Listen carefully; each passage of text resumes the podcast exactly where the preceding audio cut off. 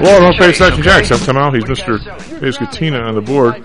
S&P futures, hey, we're down 16. NASDAQ futures down 73. Dow futures down 109. Uh, that's where we are. Do we have Mr. Lou? I am here. Good morning. What's up, man? How are you? Oh, I'm just uh, just peachy. We still haven't had any snow here in Denver. Um, well, you, what about the ski resorts? Do they have any? Uh, they're hurting. Um, a lot of a lot of them are not uh, fully open, although there's supposed to be a big. Well, they're calling it a big storm uh, coming in uh, tonight or today and tomorrow, but we'll uh, we'll see. But I think I think the ski business is down. Well, if you don't have snow, I guess it's down. Yeah. Yeah. Uh, well, of course, you know the the big fear uh, here is uh, is fire, and uh, that's what that's what everybody's worried about if we don't get if we don't get enough moisture over the winter. Well, we also got uh, issues with uh, runoff, and we got the we got problems with Lake Mead. We got problems with everything. With uh, Yeah, yeah, but that that's for that's for all those people downstream. For us, it's uh, you know more uh, more direct. um, all right, so you, you don't care about those stinking people. Well, they're you know they'll get they'll get their water eventually. It runs downhill, but uh, for right now, we're worried about the stuff that's staying here. Um, did you guys have some uh, like early snow in October or something? No, I thought you, we were talking No. about one storm a few weeks ago. You were in. yeah, we were hoping that it was going to get get here, but uh, no, we haven't had. So it's we're almost at the longest stretch between without snow here in Denver in history. We are three weeks, four weeks, or three weeks, I think, past the uh, latest snow date uh, ever recorded. So it's, Oh. it's it looks like it's going to be a well, and then this is consistent with the El Nina weather pattern that's set up in the Pacific. This is uh, going to be one of, one of those warm and very dry uh, winters, I think. Well, I hope it's uh, not the case for the ski resorts. Everybody needs to make a living. Not to mention people need to no, go skiing. I hope not either. Chris, how much? Um, what, I, what do they hit you up I for? wanted to What's the, what's I the, wanted what's to the rate step in on a, um, like a, a situation or an incident that has uh, direct relation to your uh, your financial and economic uh, reports.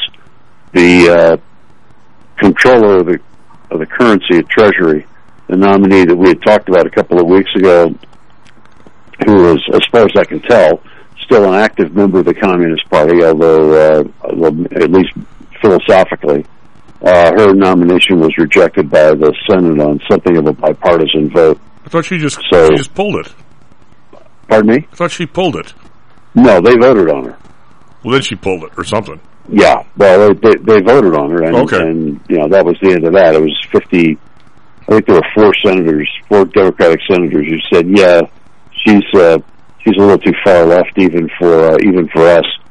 I, the reason I, I noted it, or I noted, is not so much because of the uh, of the vote, which I should have been a foregone conclusion, but the fact that you know uh, this tells us a lot about the bureaucracy, the federal bureaucracy, and what is actually percolating up to the top.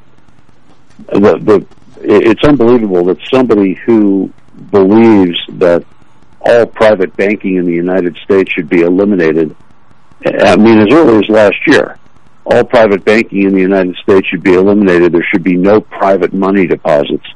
All deposits should go into the Federal Reserve and be uh, be monitored there. Um, who who unbelievably argued that there was no wage gap in the former Soviet Union and that it really was kind of a workers' paradise.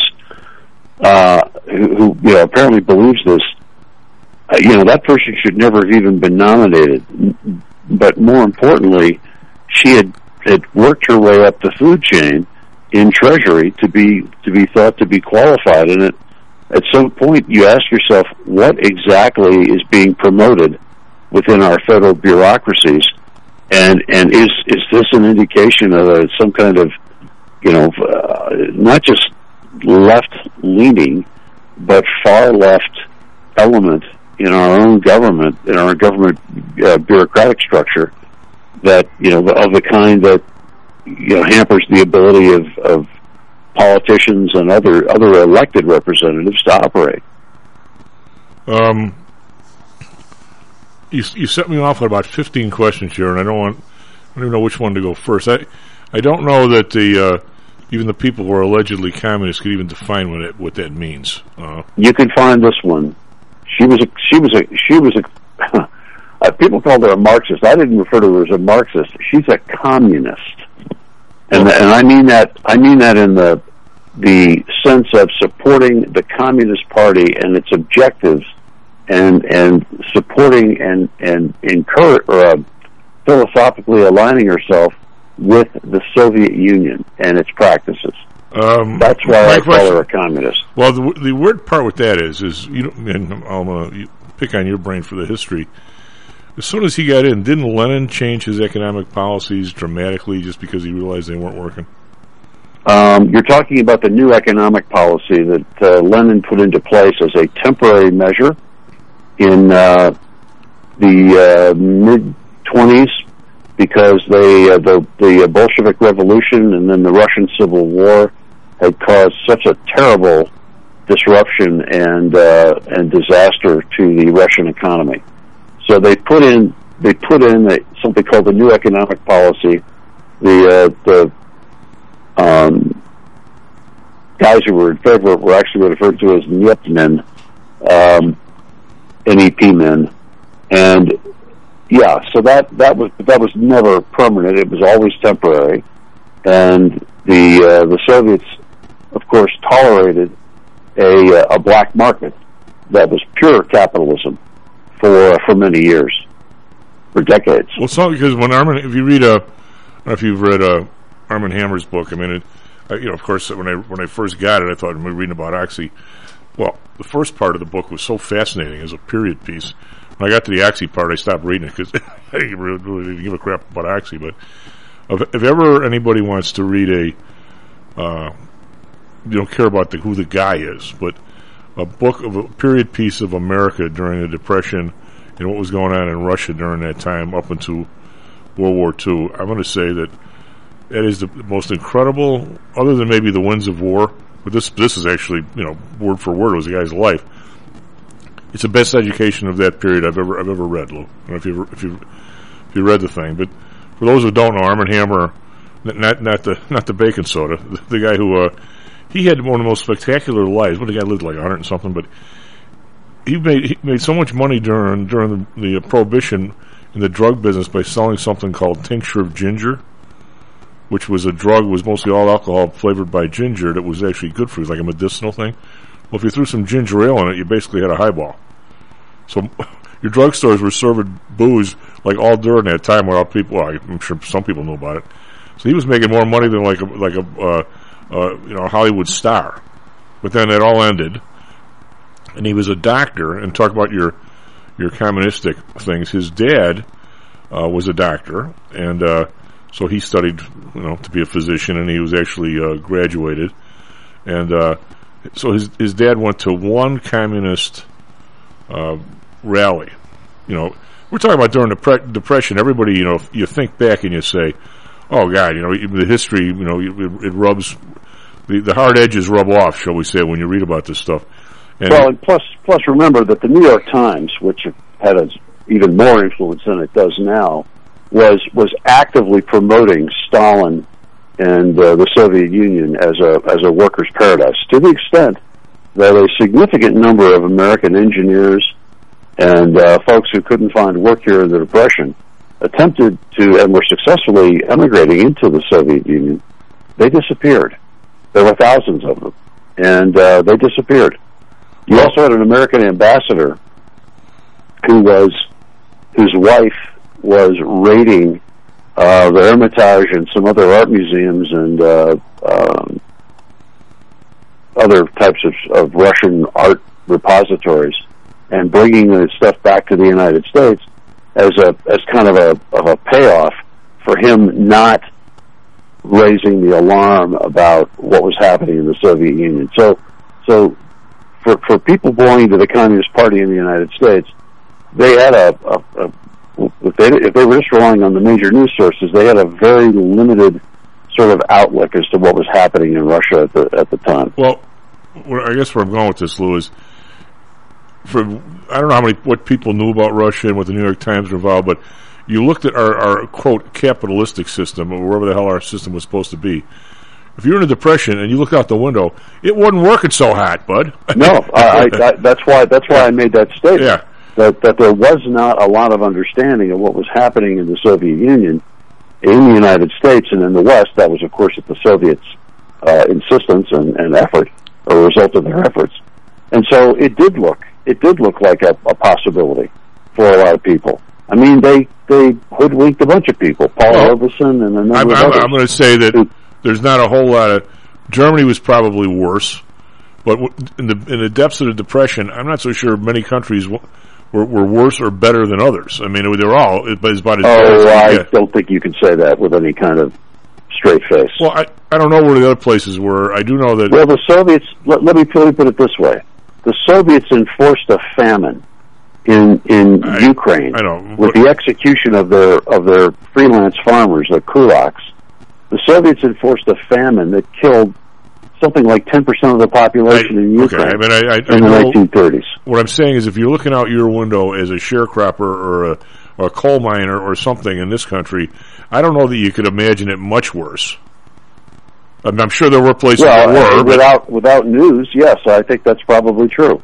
Well, anyway, his his his dad goes to one of these things, and somebody is trying to track down the people that are going to these communist, you know. Um, but he went just to see what the what, well, essentially hear the guy talk. So they're kind of after him, and as a doctor, he goes to somebody's house. He used to go to somebody's house and, and do the births there, right? He didn't. He didn't. didn't- People didn't go to hospitals. So he goes, and somehow or another was a big screw up in the delivery, and they accused him of doing an abortion, which he didn't do but they accused him of it and put him in jail. So Armand Hammer, the son, says, I'm not going to spend the next five years on the train every weekend going up and see Pa. I'm going to go over to to Russia and these places and see what's going on.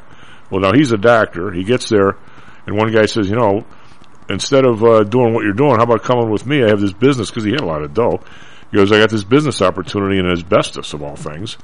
And he said instead of taking the train to be the doctor, he took the train to, and, then, that that night was changed his whole life. And uh, he ended up making pencils over there and, and pens and, and all kinds of stuff and businesses over.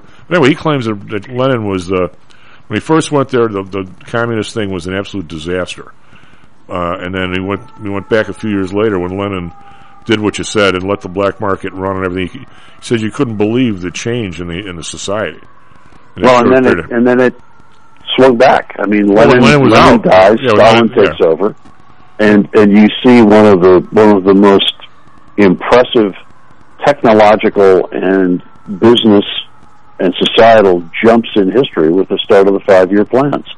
well, and listen, and the, the Lenin, uh, Stalin and his people forcibly industrialize uh, a country uh, sufficiently so that it could it could fight capably in World War II. Well, I mean, what, I, where I'm running with this is was when people, you, well, not you especially, when they, when you when you talk about, you know, we don't want to be socialists, we want to be, you know that uh, anybody who stands 20 years on a trading floor is not a socialist. I mean, but what I, what I what I right new, right now, whenever I, somebody says to me what you did, uh, I'm not going to challenge you, but I easily challenge other people. I uh, say, okay, define for me exactly what we have now. This is not free market. This is not competitive. I'm not. You know. I'm not going to get into a discussion of you with you about exactly what the U.S. system is, or but I am going to say clearly that somebody who believes in the economic structures of the former Soviet Union and who believes that Soviet centralization, Soviet-style centralization, is a desirable element in our uh, clearly in our culture. it clearly is is a not. communist. It clearly is not. And but then when you start talking about our country, the government's going to help people open the ports on a Saturday, and we don't think those guys can figure that out. We're we're we're already down a road to someplace, Lou. I don't know where it Well, is. I, I, I agree. This this goes back this goes back to a discussion point that you and I have had many times on uh, the overregulation of American business and the American economy, and the danger that as you pass more and more and more federal laws, you open the door for more and more federal intrusion into and federal discretion and power into the day-to-day operations of our of our businesses, which means that the, your federal prosecutors who are charged with enforcing the law have more and more discretion over what charges get pushed forward and what charges don't, and and who's you know whose ox is being gored today versus whose ox is going to be gored tomorrow based on the political whims of the leadership. And that's what's so terribly dangerous about this. Well, I got, I got a good one for you. Last night, I my on Wednesday, I, I uh, have invited a lot of these these guys, a couple of uh, older attorneys that I've known forever. I used to play softball with, and anyway, there's a group that meets on Wednesday, and it's a a few judges, and it's a pretty interesting group find out what's going on in the city. And uh, good guys. I mean, you know, what we're doing are all gone. They're all up there. So there's a couple of, of ladies with them last night. You know, not ladies, even people that are also that they're friends of theirs. And uh, I, one was introduced to me, and then she turns out she works for one of the firms that uh, I won't say the name uh, down here in the in the trading industry. And I said, yeah, I was on the floor for a while, and this, and of course I knew the firm she worked for. And I said, are you guys back to work? She goes, oh no. And I said, why? She goes, well, the SEC tells us we want they want us at home because we're like key industry or something. I'm going. I didn't say I didn't say a word. It was not my job to to, to dig in because she was ready to leave. But I'm like, wait, a what, what does the SEC start telling people where they should be at home or not? Yep. I mean, I mean, what what are we doing here, Lou? I mean, you know, we are. So so let me let you've now you've now led me into one of my other topics that I wanted to talk about this morning. Let, let, first of all, let me go back to what we were talking about, which is I would ask the listeners to contemplate the idea that a professed communist not only was hired by Treasury a, and worked at a very high level, but was promoted up through Treasury to the point where she was considered a competent or or legitimate candidate for comptroller. And and ask yourself how that worked and and who was responsible for that. Never mind the people who actually nominated her for uh, for the well, job. I have a, a, very you may not know the answer to this, but I don't. But this is not. I don't think this is in your wheelhouse, but sometimes you surprise me. When I was in school, a long, long time ago, yes, they had schools back then. Uh, I always read and heard that the comptroller of currency regulated the, the major money center banks. The Federal Reserve regulated all the other national banks, and the uh, FDIC regulated all the, the state banks, along with the states, or something, something like that. Lou, I, ever since the 2007 fiasco, and even before that, I have not even heard of the guy's name or lady's name of the comptroller of currency. They've never been on TV. No matter what happened to, uh, you know, uh, I'm going to say Wells Fargo or all these places or Citigroup or all this stuff. I, I never once saw the comptroller of currency ever on TV said a word all of a sudden, this lady pops into this job. The last five people before, what they do? Stay home or they ski in the whole? I mean, I, I thought the thing was like eliminated the job, and all of a sudden, there's this big controversy. Since when do they do anything lately? I, I, I don't. This thing I, came out of the blue. When was the last time you heard uh, of the comptroller currency? They're supposed to be the major. Oh, I think I heard it referenced. I think I heard it referenced. I think I've heard it referenced within the last decade, but maybe once. Well, you know who? You ever know who it was? I mean, you, you see the I Federal could, Reserve people up there all the time. How come you're not regulating this, regulating? I never saw that guy. I, I suspect. I suspect. I I've never heard the name more than, as I said, more than once, if that. So I certainly couldn't name who the predecessor was, and I probably won't be able to name who the successor was. Well, we got a, only a couple of minutes, but my uh, my bro uh, sent me this thing last night and said, "Hey, Lou probably won't like." Well, let's talk. go back. Let's go back to your SEC thing about controlling the the workplace. Uh, uh, settings for uh, for people in there uh, in in that industry. So this is some, this is something that I'm, I'm I'm now involved in litigating, and and that is this ridiculous idea that the federal government should be able to tell the workforce of the United States, either through the or under the rubric of safety, workplace safety, or something else, that they all have to get a shot, or have to have to undertake certain preventative medical measures that the federal government deems are appropriate, even in the face of, of you know significant medical evidence. And and this is this is part. I, I, I mean, this is a little bit. I, I characterize this a little bit like the withdrawal from Afghanistan, Tom. Yeah. Which was done apparently on the on the whim of the president who said, I want us out of there and I want us out of there now. This is now, and, and the courts have taken, uh, taken cognizance of this or taken notice of this, that the president has said, I want everybody vaccinated. And that's it. And that's all I'm going to say. And, and do whatever it takes to make everybody get vaccinated. And that's what we're seeing. And, and it's, it's falling through. I, I got, I got asked by somebody at some point, well, isn't this, you, you sound like a conspiratorial kind of, or that you've got a conspiratorial kind of mindset. And I said, it's not, it's not a conspiracy in the sense that you have all these government agencies calling each other, figuring out how they're going to do this. It's a conspiracy if you believe that when the president says, I want this to happen, and the, the entire government bureaucracy aligns with that and says, hey, we think that's a great idea, and, and they all, they all swing every bit of power that they've got toward making this happen. And that's what you're seeing. We saw that with the anthrax vaccination cases that I was involved with about 20 years ago, and we're seeing it now with this mandatory vaccination program, where every single federal agency is swinging everything that it can in its power to make people do this. Well, you know, it's uh, we got a break here in a second, but I'll, I'll, I'll steal 30 seconds.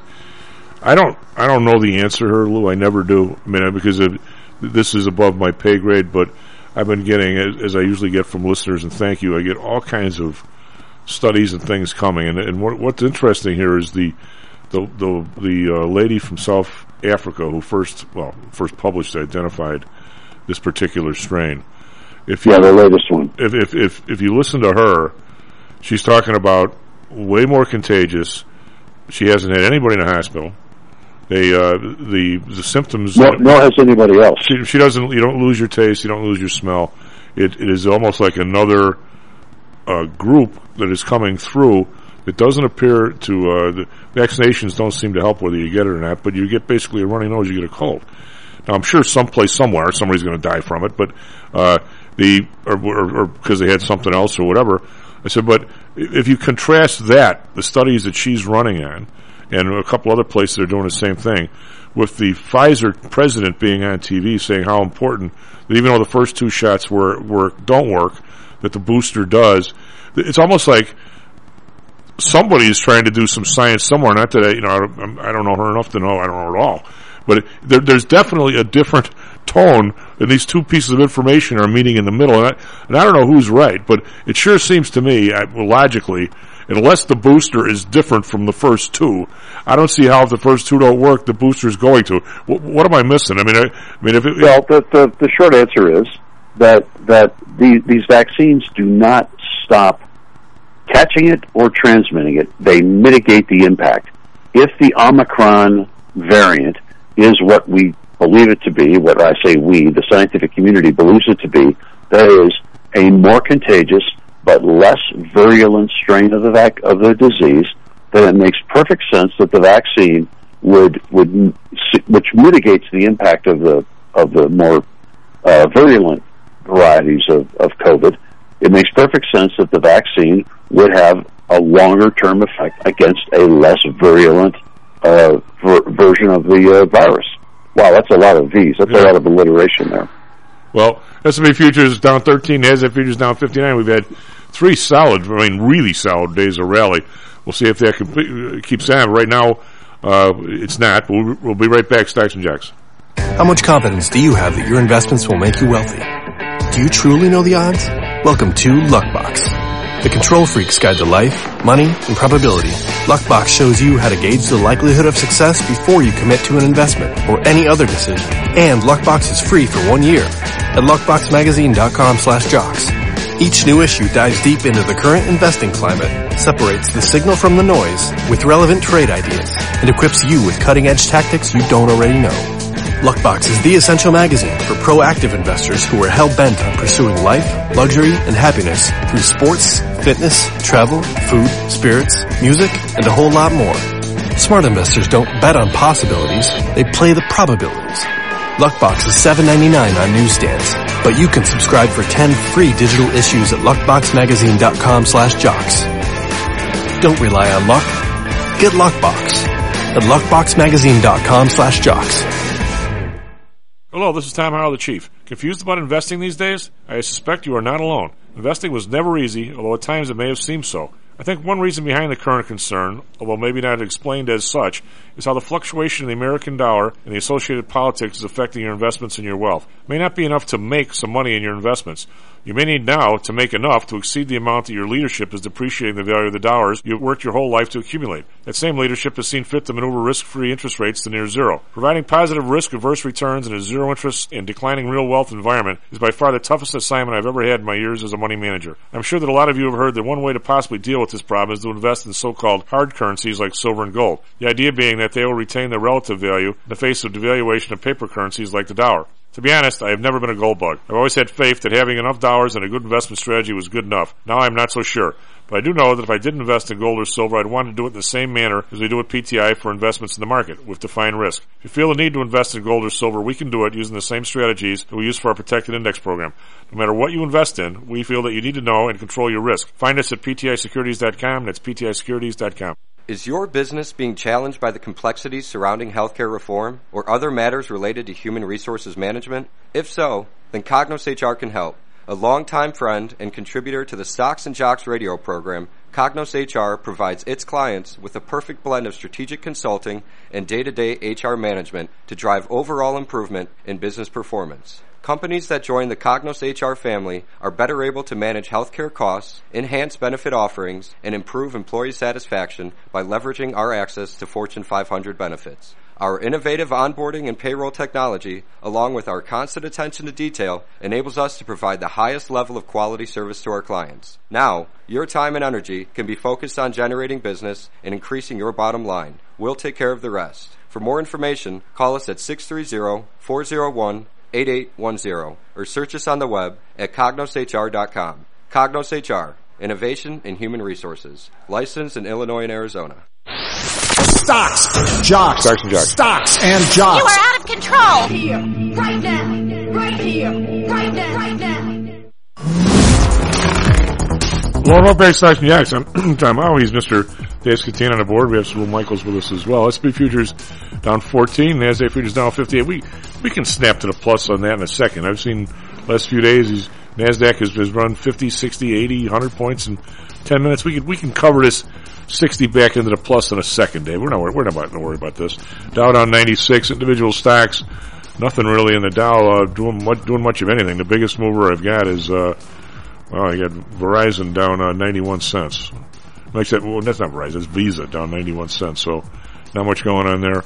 Uh, over in Europe, again, quiet, quiet to the downside. DAX down 22.1%, FTSE down 13.2%, CAC around down 12.2%. So like I said, snoozy, snoozy to the downside. Over in Asia, Nikkei down 135. They were up huge yesterday. It's 0.5%. Shanghai, however, is up 35. These guys have been, uh, the Nikkei market and the Chinese markets have not been in lockstep, uh, pretty much for a while now. Anyway, Shanghai up 35 was a full 1%. Hang Seng up 257, 1%. They're playing catch up because they were down more than anybody else last week. Yesterday, Dow was only up 35. S&P was up 14, Nasdaq up 100, but that's that's on the heels of two huge days in a row, especially the Nasdaq. So a big bounce there. Uh, bonds uh, 1.49, or actually 1.50, down one basis point. The Bund uh, minus four basis points, back down to minus 0.35. These all uh, the bonds were, sold off yesterday, so the rates were going up. Uh, Japan unchanged at 0.04. Oil down 58 cents, 71.78. Brent down 62 cents, 75.20.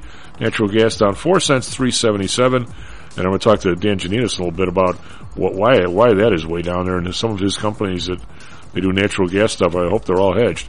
RBOB down a penny at 213. Uh, gold down 9 bucks, 1775 as gold continues to be hunkered in a 1770 to 1790 range. Silver down 26 cents, 22.12. Uh, copper down 6 cents, 432. And we've got, uh, Bitcoin down, uh, 1379, 49,338. Uh, pretty far away down from the 63,000 from a few weeks ago. And they had a bunch of Bitcoin people on CNBC yesterday and I had to listen to these guys and, you know, David, there's a whole new asset class. They, we just made one up. Just saying. Right. Can we make up a, a stock with, with you and me and Lou just make it up and everything trading for No 500 and say, well, if it's 500, it must be worth 500, even though we got nothing. Wouldn't that be nice? yeah. What do you got for us, traffic, weather, sports? Good morning, 639 Chicago. Uh, currently in Chicago, it's 34 and cloudy. We're going to have a high of 43 today. There might be some a little mi- wintry mix later this afternoon. For our Phoenix listeners, it's uh, start of the day 53 and cloudy. We'll hit 70 for a high and sunny.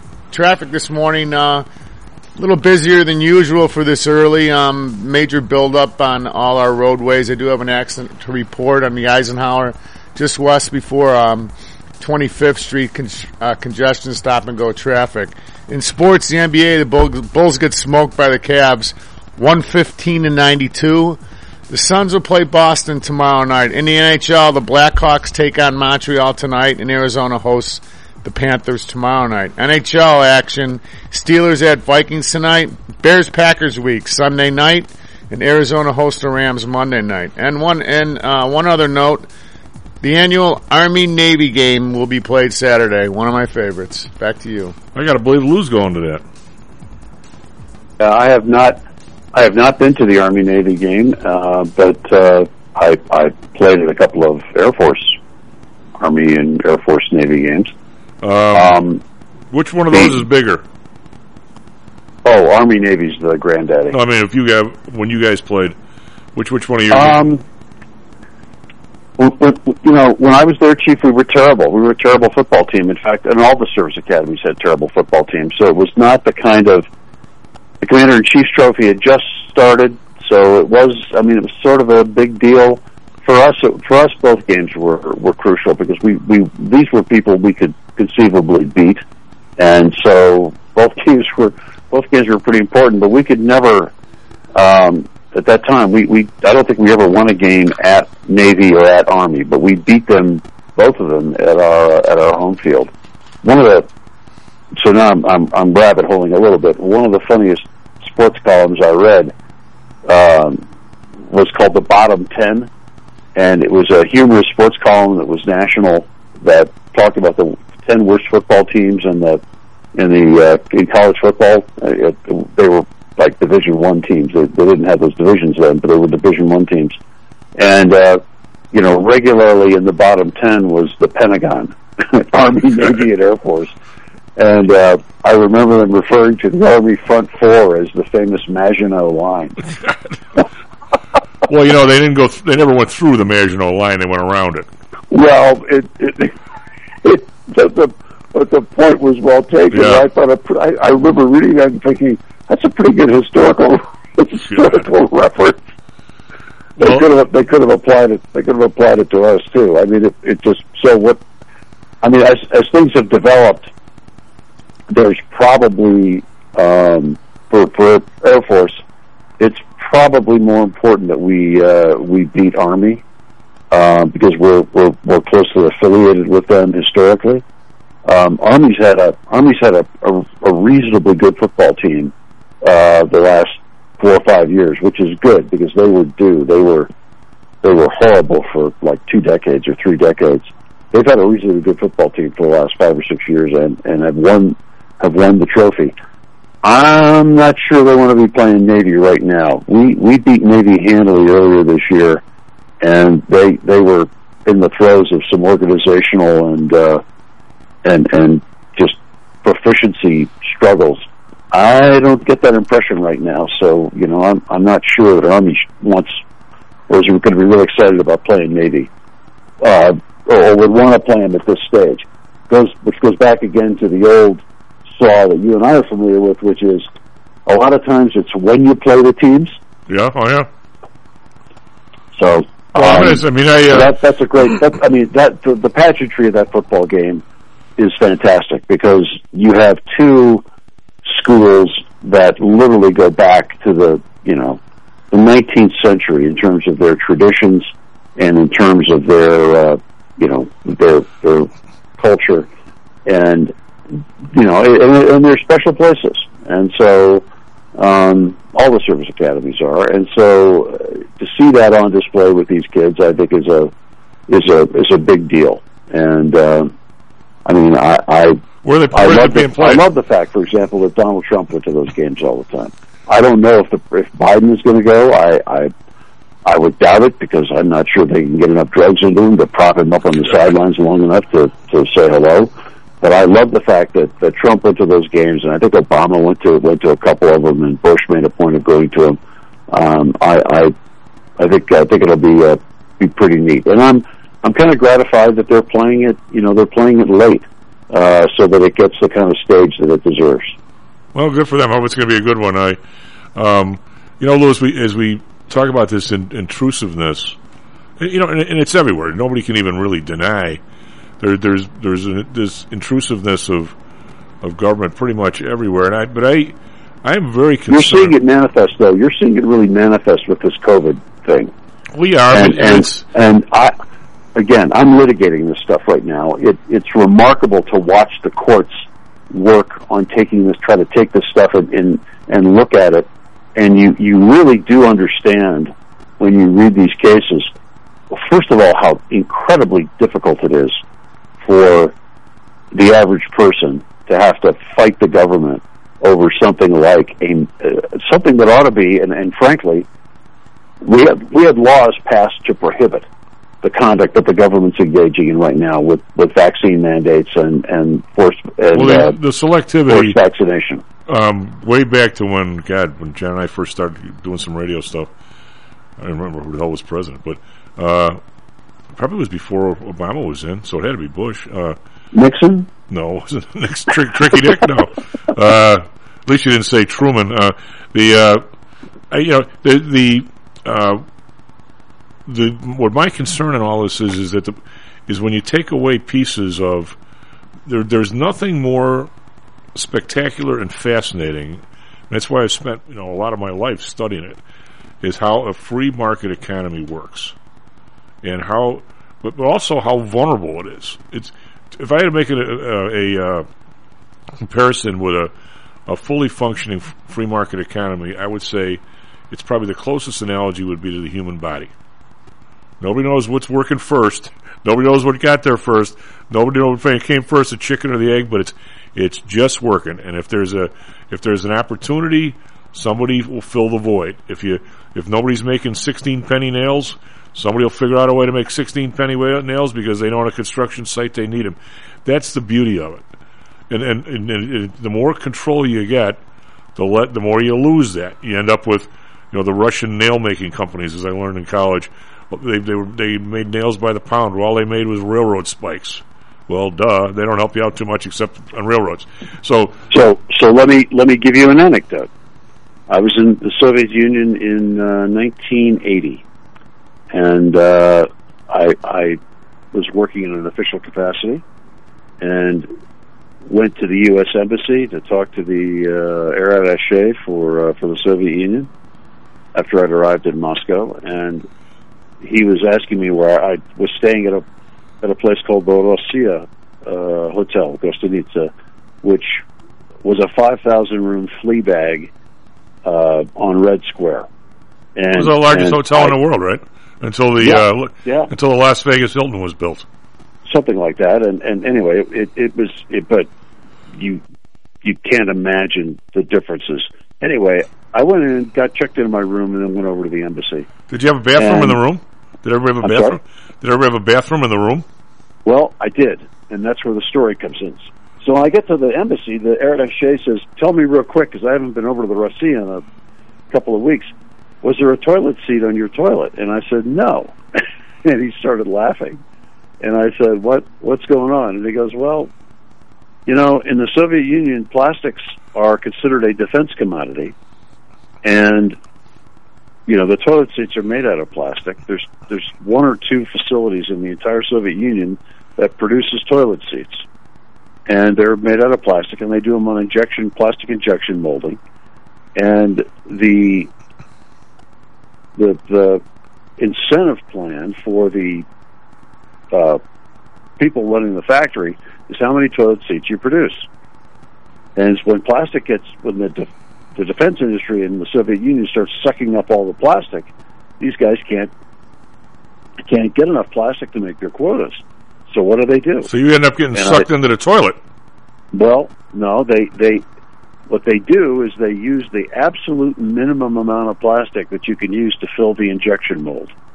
And they all know what that is. And so they continue to produce toilet seats in the appropriate numbers, but they're like wafer thin. and what happens is when you plop down and the average Russian behind plops down on a, to- a paper thin toilet, plastic toilet seat, they crack. And so the first person that sits on it might be okay, but the second person that sits on it gets their bottom pinched. And so the Russians will not sit on those seats. They tear them off when they see, when they God. see them. And I said, so the toilet seat situation is a measure of defense production. And he said, yeah. well, you know, this is not uh, somewhat, uh, you know, we're not, in, not necessarily into potty humor, but when I was, I used to do a lot of bike riding. I remember, hopefully I can do some more this summer, but if you go to the I&M Trail, there's a, there's, and this is the forest preserve, and there's a, it's a seven mile trail, real nice. You spin around seven miles, you're good to go. And, uh, right, right next to the I&M Canal, right? So, uh, Yeah. well, they they have the, the, the men's room, and instead of having a toilet seat, I don't, David, I don't know if you've seen these, the the the, the toilet is metal, right? It's some some sort of metal, but the top of the toilet, instead of having the toilet and then the seat on top of it, the top of the toilet is a the metal is come out comes out of a mold that looks like a toilet seat. Yeah. Not so sure how clean that thing was, but uh, I'm just saying. I, never, I saw that. I go, well, there's Or an American. cold. There's an American invention. Um, hey, but Yeah, well, you know, well, here's my. would- what I want to ask you, since you're my our most uh, worldly wise sort of dude that comes on. Um, Please. well, what I mean around, around the world stuff. My my brother Dan, uh, you know, we we both watch different stuff. That's what makes brothers. You know, we we compliment each other. Of course, we can argue a lot too, but nothing major. He's a good guy, great guy. President of PTI Securities. He watches this thing called a world food uh, price situation. Do you ever see this? Little, I mean, I've brought it up with you before. I, I'm familiar with it because you've you've talked to me about it. It's the FAO Food Price Index. Now, where I go with this is, I mean, one of the, one of the problems you have when government starts messing around and, and dictating things. Uh, every time you do something, what, what what's the you know who's the famous? Uh, I was going to say Oriental. guy. there's a term term from the past. It's probably politically incorrect. Asian philosopher said, "No man can do one thing." And whenever you do something, you Uh, well, it's do, either Confucius. The what I would say would be Confucius or Sun Tzu, or, or uh, not Sun Tzu. Uh, um, the I Ching, the guy that wrote the I Ching. But but okay, So I mean, so whatever you think you do, you think you just do one thing, but actually, there's probably repercussions elsewhere that cause other things to happen. I mean, we have, uh, for whatever reason, we have people in charge that have decreed that this serious inflation is the way to go. Now, there's some motivating factor with that. I keep talking every day about it, and people probably ad nauseum, but uh, somehow, some way, there's a drive to do this. Now, my guess is it has probably something to do with the federal the federal government paying back incredible amounts of loans with dollars that are going to be worth appreciably less than the time they took the loan out, would be my guess. But I mean, but that would be the logical way to go about it. But it may not be that. It may not. It may just be that the people who are rich want the assets pumped up, and they're being pumped up, and they can talk all they want. Powell, they're going to do this inflation, that for inflation. They have no intention anywhere in the next six months, year, two years, until they're forced to somehow, and I don't want to see that day. Uh, they're, they're not they're not going to turn this bus around because it, it feels so good for Home Depot to raise prices every day. You look at the combinations; it's almost like choreography, where all of a sudden there's all these combinations in these these industries, and now we're putting inflation on top of stuff, and we have a population that by and large hasn't gotten a raise, and even despite the fact that the ten dollar people are working for is now 14 or 15. Lou, that's a pimple on the ass of an elephant in today's price. But my point I is, saw I saw that wages had gone up something like four percent, but the prices had gone up six. Yeah. yeah. well, so one of the things that you have to worry about, because these guys don't, and I guess the the thing that maybe you and I are from a generation where when you went to school, and I, I, I don't, I'm nowhere near a school now, but you hear John Flanagan and, and Kevin, oh, Kevin teaches different kinds of stuff, how to, how to deal with things in the workplace today, and I think that's a fascinating way to go about it to help people out, to get jobs, get stuff. Anyway, the, uh, you don't see anybody ever following things through. When the people in the city of Chicago make these decisions, and the governor makes these decisions, and the people in Washington, whether it was Trump or Biden.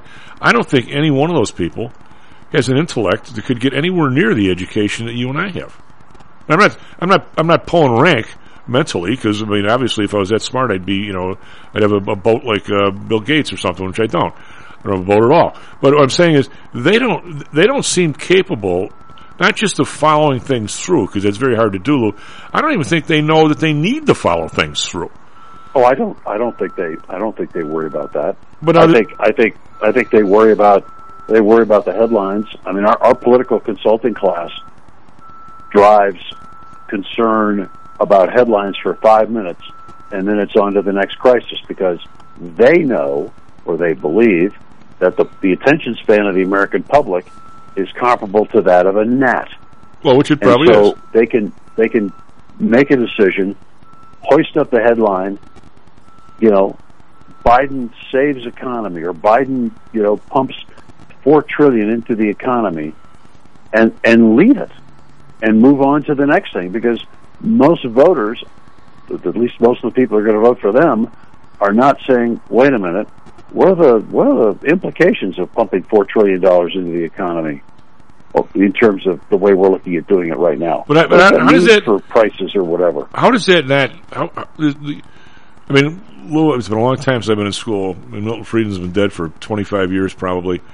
Yet, if somebody were to say we're going to we're going to inflate the economy, and the question ought to be, whoever it is, wherever you are, if you're sitting in the Oval Office, if you're sitting in a, you know, the Treasury, the the, the Federal Reserve, somebody, some, there, there needs to be an adult at the table that says, okay, if we're going to do this, here's the good stuff that's going to happen, uh, maybe for us or somebody.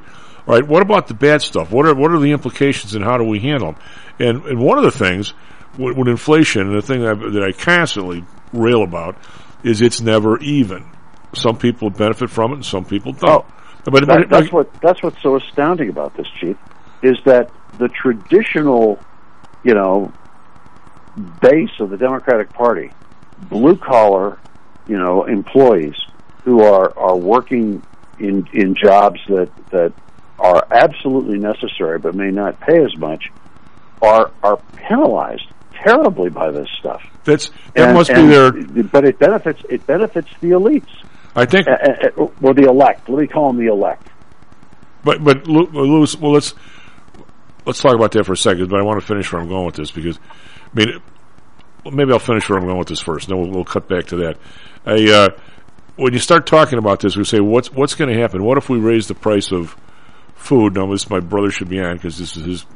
Is once you get most most people most people in the world. How's that for a, a, a lame line? But most people in the world can afford essentially five hours a day to eat on you know, my Dan was going through. Here's here's the minimum wage in Egypt and the wage in uh, God knows where. You know, for the regular people in Saudi Arabia, for this. And basically, the rest of the world has to has to eat on what it comes down to. If you pick the number, it's five hours a day, and. And when the, and on this FAO food price index, the column you want to look at, there's meat, dairy, cereals, vegetable oil, and sugar. The column you want to zero in on is cereal. That's essentially what you make bread with, right? So when the price of this gets up over five bucks a day, you not only have problems, you and I going to the store and buying steak, where we could cut back the chicken and we can, it's just as good for you or better. These guys, we're talking about not being able to eat. Okay. So Yeah. the last time this food, this food price index got to 142 was in 2011 that area in there. And one, 2008 the first time, and 2011, 2012. Isn't that when we had all those upheavals in a lot of those places, the Arab Spring and all that stuff? Or somewhere in that Yes. area? Well, now we're back up to 142. So it's not just inflating the prices so Home Depot can make a fortune because somebody in Congress owns Home Depot stock or some crap. We're talking about major re- repercussions in, in, in billions and billions of people when you do stuff like this, just because you borrow too much money and you want to you want to float the dollar up, and the rest of the world's going with you in uh, Japan and Well, Europe. Well, I get it. Well, well, wait till wait till the implications, and I realize we're almost at the end of the hour. Wait till the implications of renewable forced consumption of renewable energy start start hitting, as they are hitting in Europe right now with with what's happening in Germany and and uh, Italy and a number of other a number of other countries that have forced this in. Wait till those start hitting big time, and you start looking at your electric bill or your your heating bill going through the roof because or or not or, or not being available like we see in California because of the the failure to to adequately stock your stockpile uh, generating resources uh, appropriately. Wait till that starts hitting people if you want to see social unrest. Well, why Instead did telling people in Central Europe they can't heat their homes. well why did the didn't Germany uh, close all their nukes like ten years ago and now now Yeah, now that yeah, now they're they getting killed. That's Yeah. electricity in Germany is something like forty or fifty percent higher than it is in France, where they they've gone nuclear, and and the French have said we're going to use nuclear energy for our generating. It's carbon it's carbon free, and the technology is safe, reasonably safe, or as safe as as other power generating technologies. And uh, we can we can do this. So that that's what they they made a national decision to to do it. We should have been doing this, but our green movement and the Germany is aligned closely with the the German green movement, which says no, never, never to nuclear power ever. We don't care that it's carbon free, and we don't care that it provides a long term stopgap uh, measure before we get to decent renewables. We're not having it. uh, Lou is the is the concept of the we'll talk about this maybe next week. Is the concept of the breeder reactor still off the table? Is it never coming? We're never gonna have one. Um, you know, I haven't read much on on breeders, but the but the technology is still there and still you know still viable in terms of producing more fuel than they use. Yeah. Well, wasn't the idea that it could take virtually all the nuclear waste from the other ones and you could feed them into this thing and you get basically new stuff? There, there is there is that technology. Um, what I've been seeing is the use of the uh, nuclear waste, or, or you know, like just fuel rods, um, being uh, which are still highly, highly radioactive, being used as a source of heat for short term, that is like ten or fifteen years, short term generation of of um, power in, in a sealed, you know, like a sealed reactor. So it's comparable to the kind of stuff they put on Mars or the Moon for, for power generation. It's basically a heat source that, that then, you know, turns a turbine, you know, vaporizes something to turn a turbine that, that generates electricity. Well, Lou, have a good weekend. I hope you get some snow. So uh, there isn't any ski place that's open. Oh no, the ski places are open. They're making snow, but but they're most of their you know most of their runs aren't open. You know, you got you got places with only one or two runs open. But for 150 bucks a day, that's you need more than one or two Uh, runs. that's right. Well, take care of yourself, buddy. SP Futures down 15, NASDAQ Futures down 58. Be right back, Mr. Dan Janitas. This self-directed trading is a lonely job. Online trading is not as easy as point and click. No, it's not. Everyone, even professionals, need to share ideas and think out loud every now and then. That's what I like about PTI Pro Direct. Their staff of former option floor traders really helps me choose the right strategy for trading option volatility and plan the time decay for my covered writing program. Yep, nothing can replace years of trading experience to stop you from making that dumb trade and for saving a few bucks. We've all been there and done that. yeah, I have access to all that great trading advice and experience for just a penny a share for stocks, one dollar for equity options, and one dollar minimum a trade. Our clients at PTI Pro Direct can call when they need a little help on a trade or just to talk about the market in general. We trade every day. We love this stuff. That's what I like most about PTI Pro Direct. Cheap prices, along with great advice from real floor traders. It's the best of both worlds. Tell your friends. That's PTIProdirect.com, PTIProdirect.com. Are you one of the millions of people who suffer with pain? Do you wake up in the morning with stiffness in the lower back or neck? Why are you using medication to cover up the symptoms without treating the actual cause? Painkillers, muscle relaxants, and anti-inflammatories are not the answer. At ChiroMed, physicians are trained to detect the cause of your symptoms and to correct the underlying problem. If you're ready to listen to common sense and do what it takes to make changes in your body that can affect your health for the rest of your life, give ChiroMed a call and set up a complimentary consultation. They are located in Orland Park and can be reached at 708-403-2727. 20,000 patients over 22 years have been treated at ChiroMed and over 90% of them have had positive results without medication or expensive surgery. Isn't it time you did something good for your body too? Give ChiroMed a call. 708-403-2727. That's 708-403-2727. Let's get you pain-free and living again. Everybody! The Homer Broadcasting System is on the air! Stocks, jocks, Stocks and jocks. stocks and jocks. You are out of control! Here, right now, right here, right now, right now. Hello, welcome back to Stocks and Jocks. I'm Tom Howell. He's Mr. Brett Weber on the board. SP futures down 14. NASDAQ futures down 55. We can cover that ground and be positive here in a nanosecond, but we don't. We'll see if we do or not. Uh, do we have Mr. Dan? Yes. Dan, how are you, buddy? I'm doing great. How are you? All right. You might not be so good if you. I got. I got guys with questions lined up for you already here. Okay. Um, and they're, they're interesting ones because I don't know the answer to them. First one is ask Dan where interest rates are going to be in five years. That's a that's a good question. That's a yeah, that's a tough question. I would say with a lot of confidence they're going to be higher than where they are today. Um, Well, we, we, we, we, we, we could have got one of the bums on the street to say how high. Wants, this guy wants to know exactly how high, and Dan will know, is what he told me. um, it's it's kind of hard to predict. Um, you know, it's it, it's easy to predict either direction or or number, but it's hard to predict both. But um, there's no question we're going to see higher rates. You know, as inflation goes uh, continues continues to go up here, and again, it's part of the cycle. Um, you know, average average rates over time. I, I'd say if you look over the last uh, ten years, I, I would you know ballpark ten year in the range of five percent. Um, but you know, so many different things can happen that could impact impact that uh, decision going forward. It, um, we've been in a low. Part of the reason that we've been in a low interest rate environment for so long has been this this sort of sl- you know slow, steady growth that we saw, especially during um, you know say over the last twelve years. Um, we've seen what I would refer to as slow, steady growth, and and rates, uh, interest rates like that environment. They don't like um, you know they don't like excessive growth because during periods of excessive growth, like what we're talking about now today, uh, like the numbers that we could be getting tomorrow, the inflation numbers, those are bad for interest rates. In other words, interest rates will go up. Um, prices of the bonds will come down. So we're likely to see an increase, um, you know, in the short run from some of the inflationary expectations over the next year.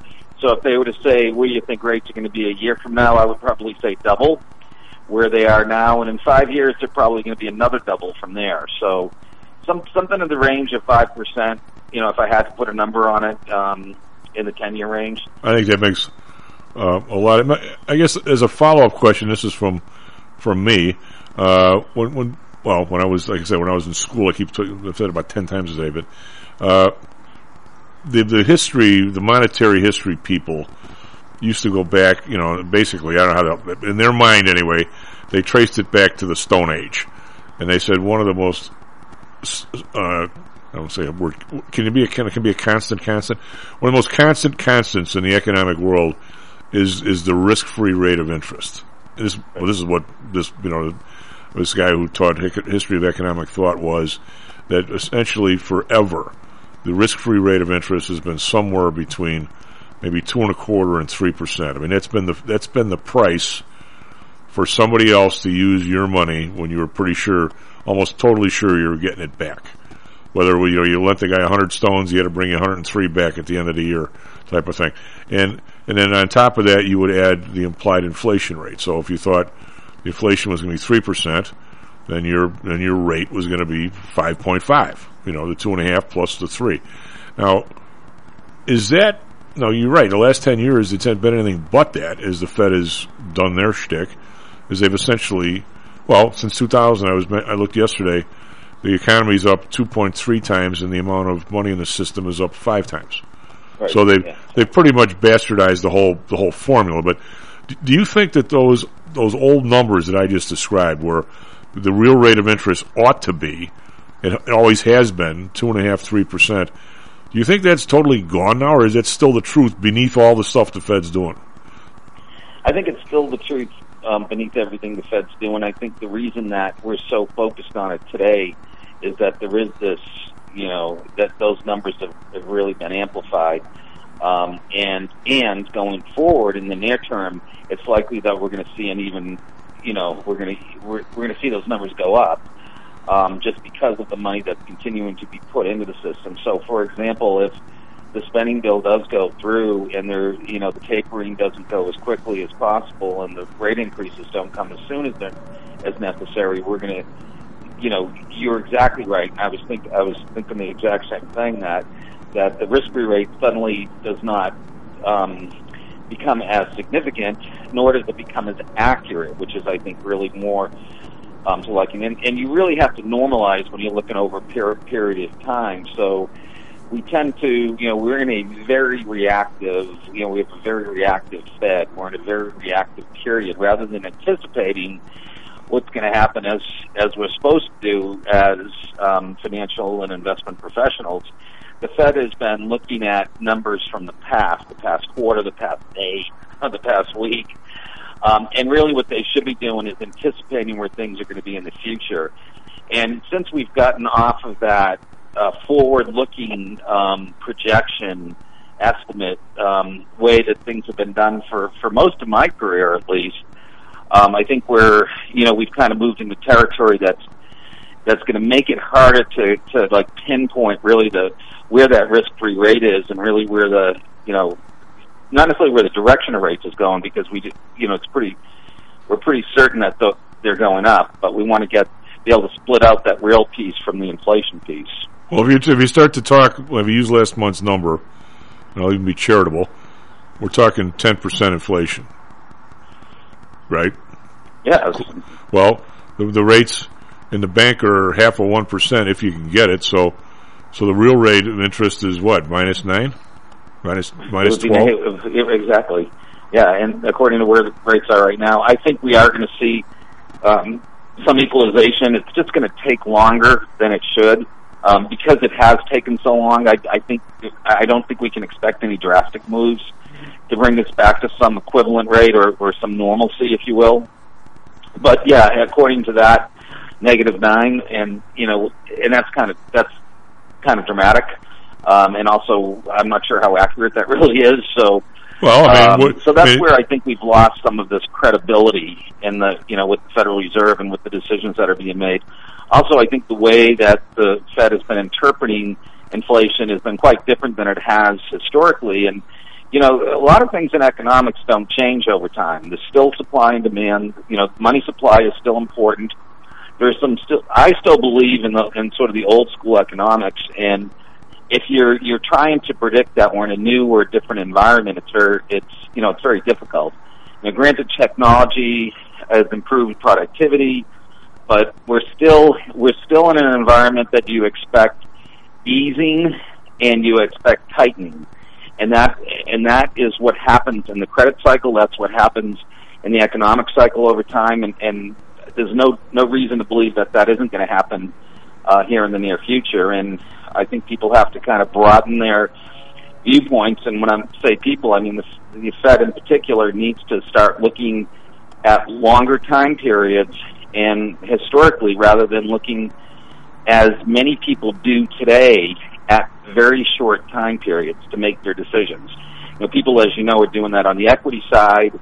Um, you know, the day trading phenomenal phenomenon and the and actually the liquidity has allowed people to do that and the accessibility of information has allowed people to do that. But it's really, you know, for long-term investors and for people who are really trying to understand trends and make money in the market long-term, you really have to step back and look at the, the long-term cycles in the market. And, and, um, the noise that's coming is, uh, there's, there's a lot of it and it's coming from a lot of different sources today. And, um, I think those of us who've been in this business for a long time are used to noise coming at us, but we're also used to sort of we're also used to sorting out the information that is um, is um, frivolous or is not as is is not as meaningful, um, and kind of just sticking to what our long term. Uh, well, when you even the word outlook is when you look at the uh, and I I always gets me aggravated a little bit when I see the uh, the, the talking heads. Uh, they they use the term market, and they say uh, we'll look at where the market is. The market obviously likes this or doesn't like this.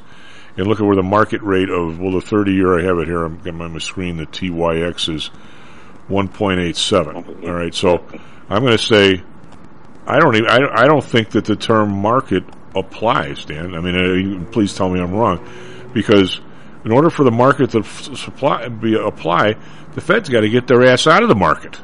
They are they are the market. I mean, I, the market should be the guy that I have on the show every week, Dan Janitas. There should be a thousand people like you trading, and and I'm gonna I will ask you if somebody were to send you a, a chunk of change right now, and you were to say, and, and you look at the inflation, you, you made the comment you think my 10% negative is a little too, a little too uh, over the top. Okay, maybe it is. I'm, I'm sure as hell hope it is, to be honest with you. Uh, what would it take right now on a 10 year rate for you to put a client's money in there looking at the inflation picture you see? Uh, you mean in terms of where the rate would be? Well, right now, have to be right now, double where look, look- yeah, no, looking at where the Yeah, it would be. It'd have to be more than double where it is now. If it's at one and a half on the ten year right now, it would have to be. I would I would say like I'd start looking at it at three, and it would also have to be an economic environment that is going to be more stabilizing, which we could see. You know, in the next uh, year or so, we could see um, price stabilization. So, from the point of view of inflation, we can see some price stabilization. So when we have, you know, the combination of higher rates, and when I say higher, I'd say at least three percent, and and some stabilization in price, meaning that the inflation outlook isn't being skewed by some of these other um, factors like the oversupply that's being pushed in the system, or supply chain, or, or whatever um, the excuse of the day is. But but there's a, there's just too much money that's out there right now to have any confidence in looking at 10 year treasuries and make, being able to make money there. I do think there's a lot of money to be made in um, bonds, but I think as we've talked, and there are income opportunities on the short end, I think high yield bonds still have a lot of um, opportunity. So I would be buying right today. I would still be buying short term high yield. Here's here's a good a good segue into um, a trend that's happened, but it really goes hand in hand with what you're talking about there's been a lot of issuance in the high yield bond market and in, in recent months and like record amount of issuance and that is coming because the bond market is anticipating higher rates. So it's like get in and refinance while you can. Now one of the companies that we own that we've talked about um, over and over is southwestern energy. They're the, the natural gas company. And they're refinancing some of their old debt and they're coming out with an issue this week. Um, over a billion. It's 1.15 billion, and it's predominantly due to restructuring. But they're 10-year notes, and the the yield is going to be 4.75. So now you have a double B rated bond, 10 years at 4.75. Uh, You know, I I don't find that overly attractive. Um, there, there, I think there is still some room for some what we call spread compression, and that's when you make money when the spread tightens. The difference between the yield on that 475 and the yield on that, you know, the 150 where the 10 year is right now. So, so I think that that so these Southwestern bonds will outperform the 10 years. And again, I'd rather be in the corporate in the in the high yield name, especially where I think that company is in really good shape and they continue to get their balance sheet in better order. So, so there I would still be interested. I still think there's upside in, in corporates. Also because I do think that we're still in a growth environment. That helps the corporate market. Um, but what is happening right now is we're seeing this flood of issuance from corporate from corporations, and just as it's very typical when you expect rates to go up, refinancings have uh, have been the primary reason for this um, new issuance of high yield debt and there's going to there is absolutely an appetite for it. Well, Dan, isn't So the uh, if, if you really people who are looking for yield right now, and and you know you have a decent company offering close to five percent for a ten year, and that that looks a lot more attractive than buying a ten year treasury. Well, aren't some of the the companies they really have? Uh, I mean, I um, we used to have somebody on the show that talked about this all the time, but he uh, that actually the balance sheets in the last fifteen years have gotten with these companies. It's they were so bulletproof. They're they're, they're borrowing money and they're buying their stock back, right? Because it's so it's so low. But I would, I, you know, I'm going to say that uh, you're always more level headed on this stuff than I am. I'm going to say that with these guys pushing this money into the system really for 14 years, not just for the last, not just because of COVID. I'm going to say if they start fighting inflation now fairly aggressively, we're still going to average four to five percent easy over the next ten years. And if you add add two and a half percent on top of that, I'm going to say for you or I to get a, a yield where our people can keep uh, pace with inflation and uh, actually make some money on the deal, I'm going to say I'm going to want seven and a half to eight right now in a ten year in a ten year before I put anybody. I'm talking about a government. Now you're finding these Right, other right. guys that are that are Yeah. better. Um, hey, I have two more questions here for you. I'm sorry about this, but uh, hey, but you're the only person I get the questions lined up for. Um, if you if you really want to uh, trade interest rates, is there something better than a TBT? Do you have to? Would you go over the future side, or what? What would you do? I've been doing the TBT. It's not as liquid as I'd like. I mean, I've had some success in there, but it's not the most liquid place. We would think it would be, but it's the TBT is the. It used to be the.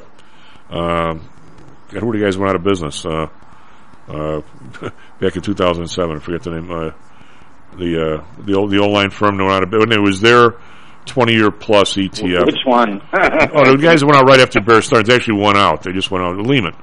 It used Lehman, to be, it used to be the Lehman 20 year plus ETF, but now it's somebody else's. I mean, I think it's a good ETF. I mean, it's, it's essentially, uh, the ETF for, for long term bonds is a TBT, right? Uh, right. and, yeah, uh, and can, and that's and that's one way to that's one way to participate is is um is through buying the ETF and you know uh, it's perfectly okay if you're looking for you know if you're getting down to basis points which you which in this environment you would be because rates are so low you look at off the run treasuries. So the difference between whatever the current going rate is for the current 10 year treasury look at the you know some treasuries that have been issued in years past that are yielding, and sometimes that differential you can pick up a few basis points um, between you know the, the the old ten, one of the old ten years that's been out there. You know, it started out as a thirty year, and now it's become a ten year. So look at those bonds we call off the run, and that's one way to add a few basis points to your yields. And and the other thing to do is looking at the curve. Um, you know, there's a lot of people who, including myself, um, who will look at where you get the most bang for your buck as you go out the curve and how steep it is. And oftentimes it's in that five to seven year range.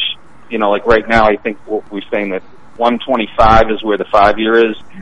You look at interest rate risk.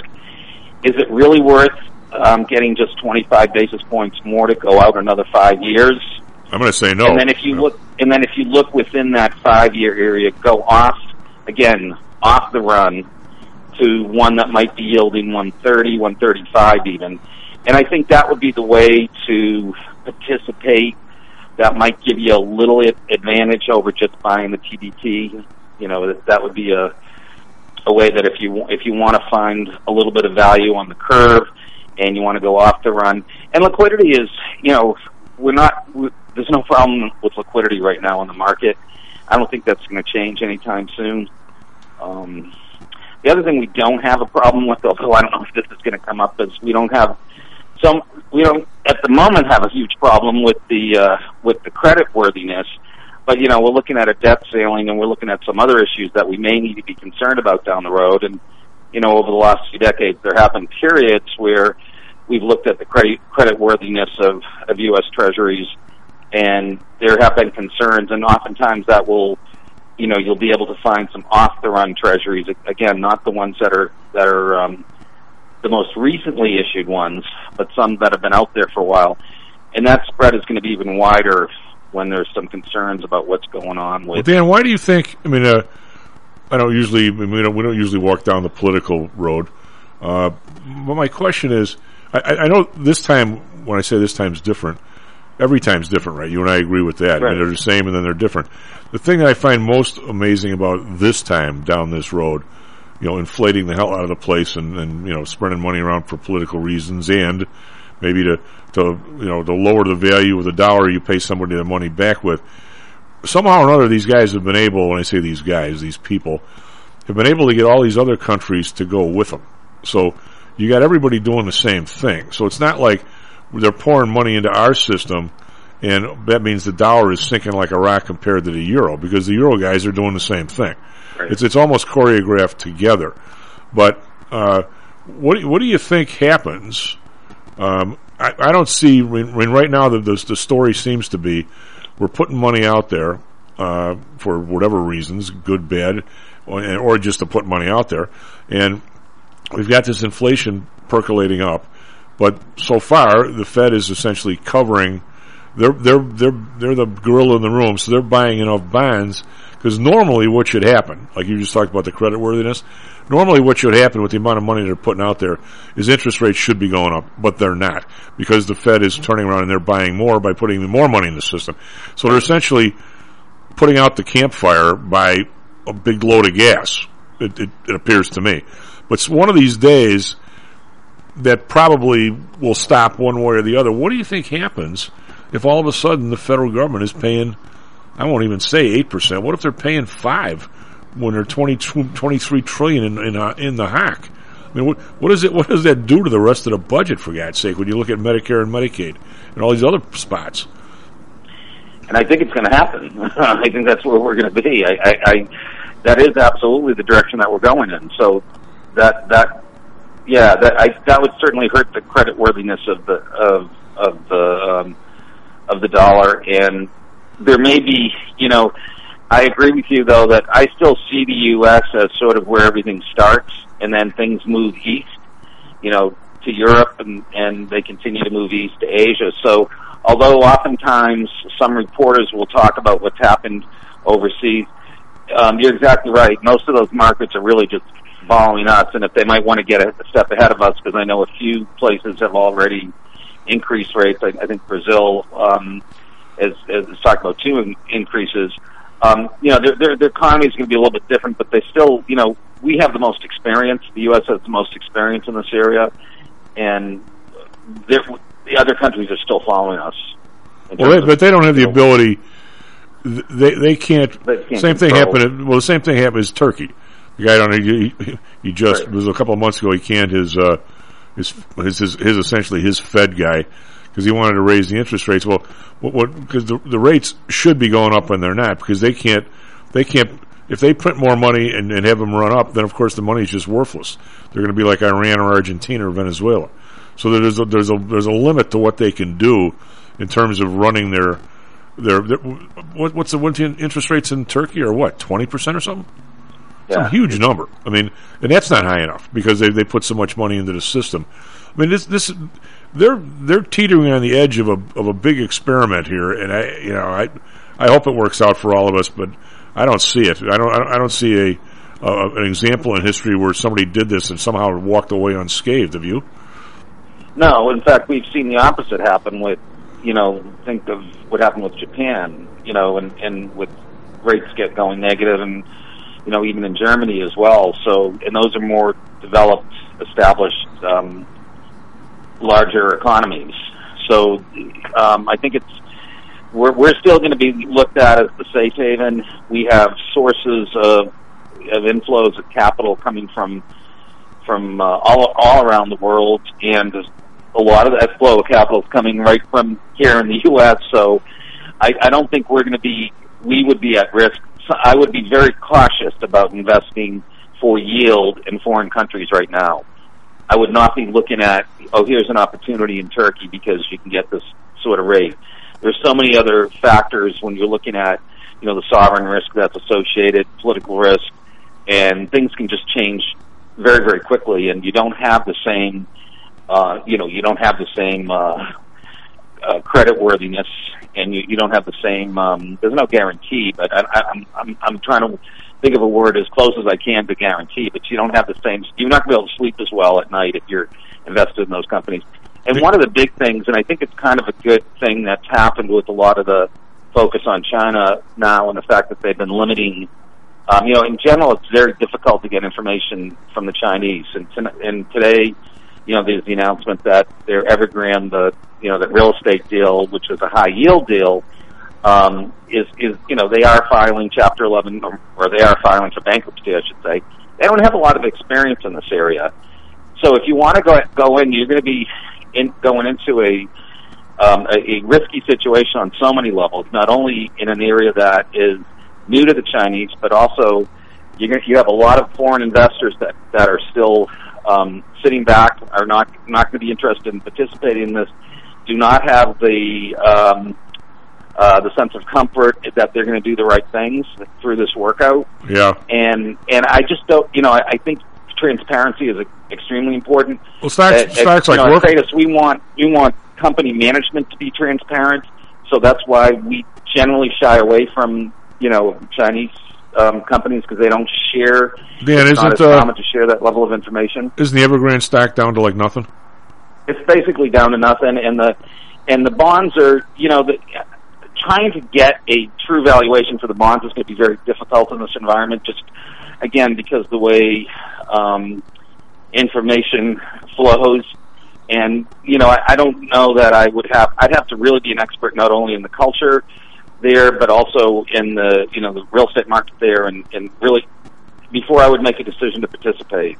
Dan, I have uh, one more question. We don't have the time today, but maybe you don't have the answer tip of your tongue either. I uh, way back in the day, I got I got stuck with a book. I, I don't know. I was on a plane, and I just happened to have it with me. It was fascinating. It had to do with closed-end funds. That were actually a lot of them were put together in the twenties and so forth. So my stepfather read it. and He ended up trading closed-end funds really till till almost the he got too sick to trade, and uh, he loved it. But now some of my clients are coming up with these closed-end funds that are not just stocks. They're they're uh, mortgages and those kinds of Yeah. things. And I, my first thought is this is more in Dan's wheelhouse than mine. Uh, my first thought was how did, who the hell marks them when you say there's a discount or a premium?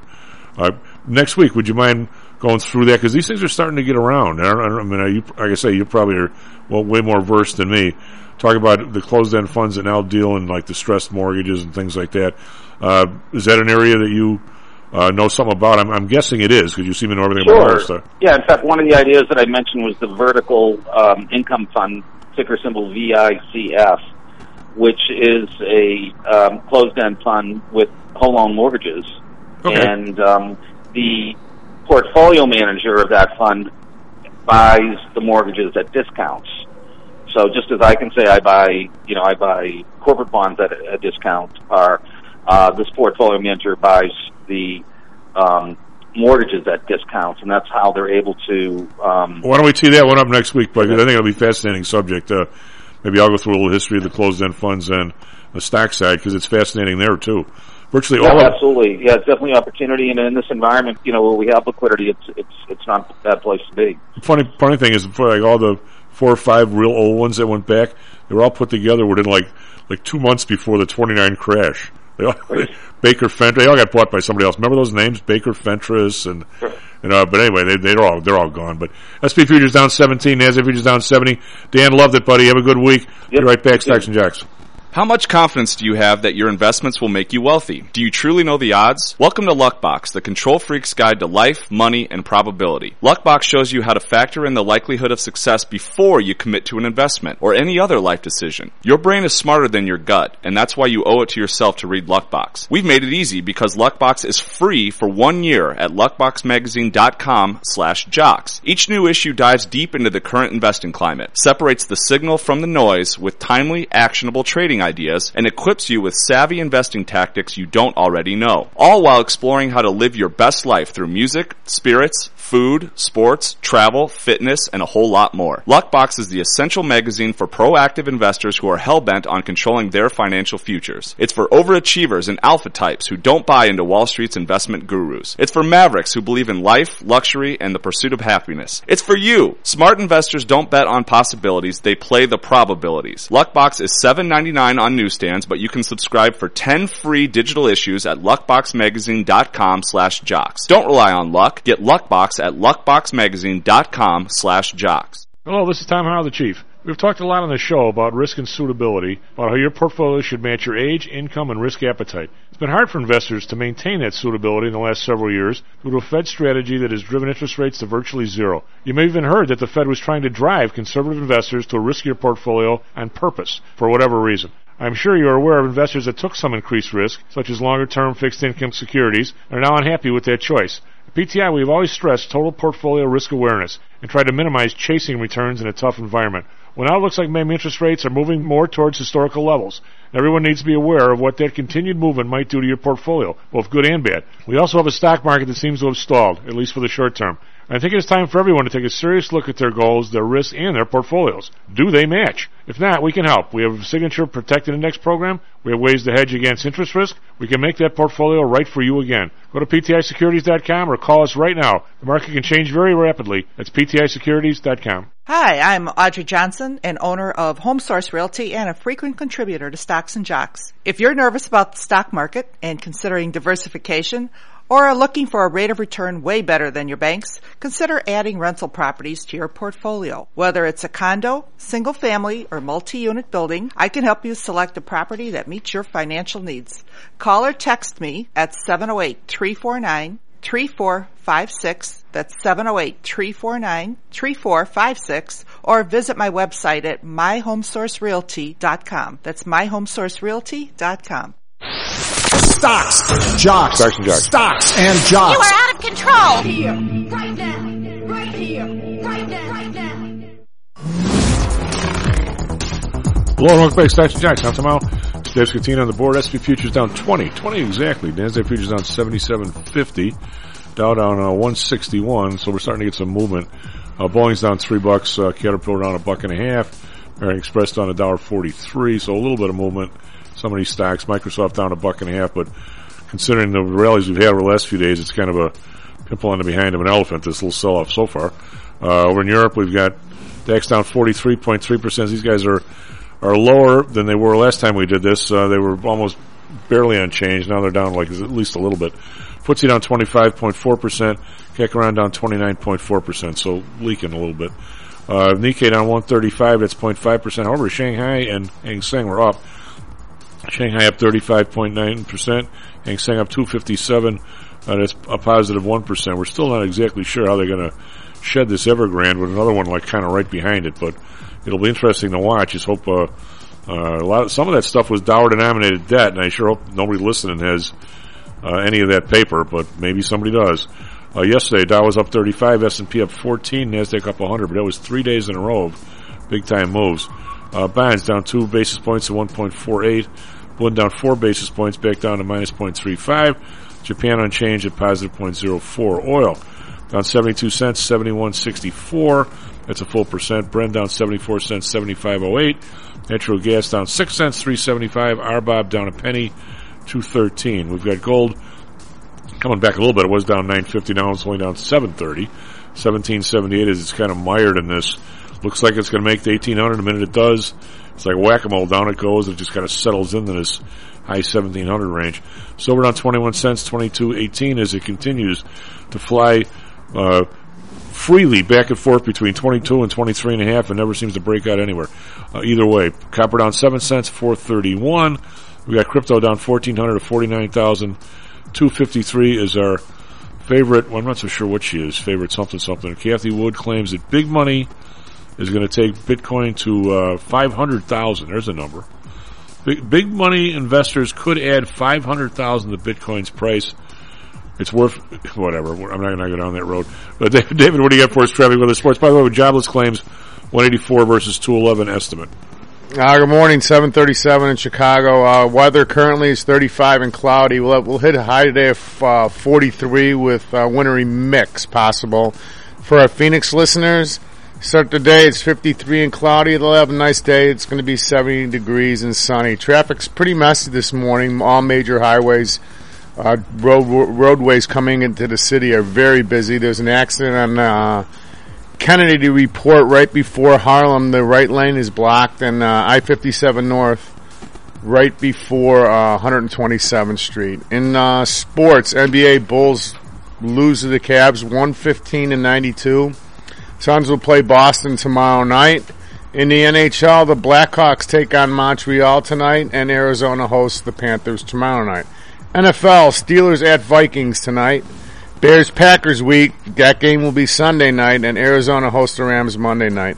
And on Saturday, we'll have the annual Army Navy game. Back to you, Chief. I've always uh, wanted, it's kind of on the bucket list, to go to a game up at Lambeau Field, and I thought that maybe I would go watch the Bears, but I have no desire to go to a night game up there. And it, I mean, I you know, I want to go to the show up at ten o'clock, do a little tailgating, you know, go to the game. And Yeah, I've done it. It's a lot of fun. it's been it's been a while since I've done it, but yeah, I enjoyed. I Is really Jan, enjoyed is Jan with us? I am with you, Tom. Good morning. Uh, good morning. Hey, David, I have a question for you. We were, we're discussing this the other night. Of course, since nobody had the answer, we continue to discuss it. Uh, how the old the old Milwaukee fans do they still get four games a year up in Green Bay like they used to? Used to, back when there was actually there was a uh, what there was a fourteen game season. You had seven home games. Well, three of the games used to be in Milwaukee, correct? I, yeah, yeah, they were. I, I don't know if they still have that. I think the people Right. who had the season tickets there still still get the. I think they still get the three in Green Bay. I'm not because the reason why I ask is our, our buddy Dr. J went up to watch, to watch a game. Uh, I think he said he went to a 3:30 game with the intention of of driving home after the game.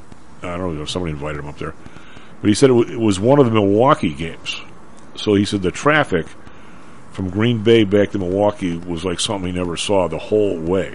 So he thought he'd be able to get home, you know, by like eleven ish or so. He you know like one or something. He was. He says you got to be careful if you're coming home after the game. It's not one of the Milwaukee games. I and I wonder if, if they still get three or they get just one I don't know. I'll have to look that up.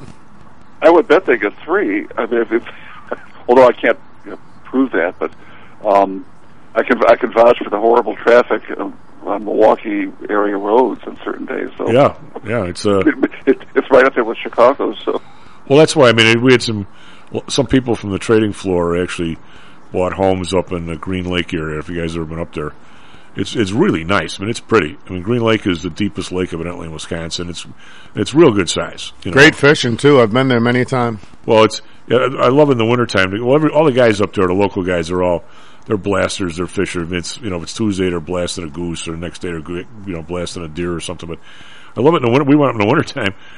The, the guys just drive the pickup truck right out on the lake, and then they're sitting there they're you know doing their ice fishing. I'm not so sure I'd be an ice fisher guy, but um, I'll, you get you get to fish. I'll cook. You know, I, I just I want you you show them to me cleaned and everything else, and I'll and I'll bread them and I'll cook them. But you do all the rest. Um, you know, you sit out there, you go with the worms, you clean them. Other other than that, I'm going to Jewel, you know, type of thing. does that does that make me less of a man, David? Or what? No, you know I'm not a big ice fisherman, but you, some of these some of these shacks they have is they have televisions in them. It's, Oh, yeah. it's insane. It's like it's like being in a house. It's it's getting away. They from, take it very seriously. It's getting away from the wife. and she's I'm gonna leave that one. I'm gonna leave that one alone. And she's happy to see you go. How many hours you going to be out there? Good. Don't don't get frostbite. the uh, the the twenty four seven together. You know, you need a little break. I, I think even if even if it's the best of worlds, David. Just saying. Okay, I'll take your advice. Well, I have a, I have a question for you.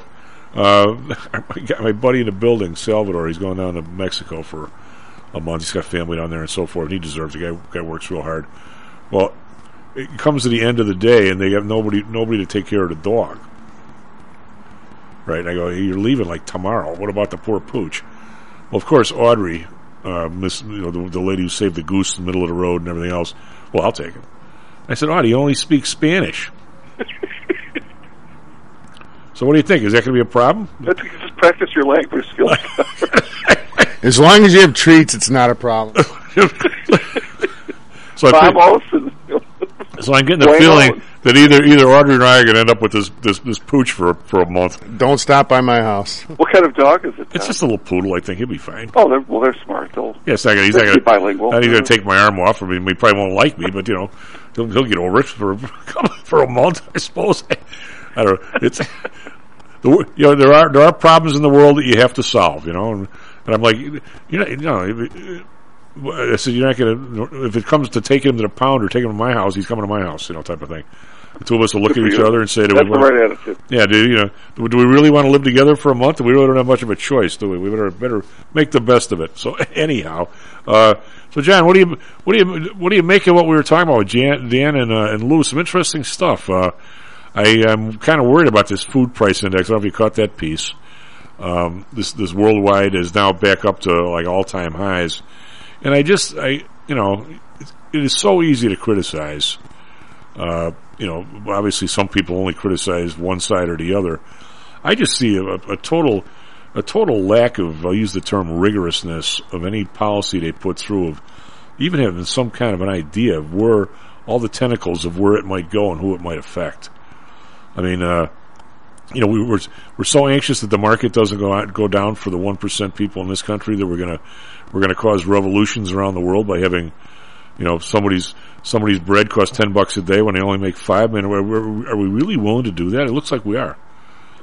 Well, I was listening to your discussion about the intellects of you know public officials, and I was immediately thinking about Kamala Harris as an example. Well, yeah, of somebody close to power. Well, Trump. Um, well, I mean, I, I, I as, a, a lawyer, I would be at, at epic, you know, closings that sometimes went on for a week at a time with with thirty attorneys running around conference rooms and all with their set, you know, agenda and area of expertise and trying to sell real estate or you know part big parcels of real estate or parts businesses, whatever.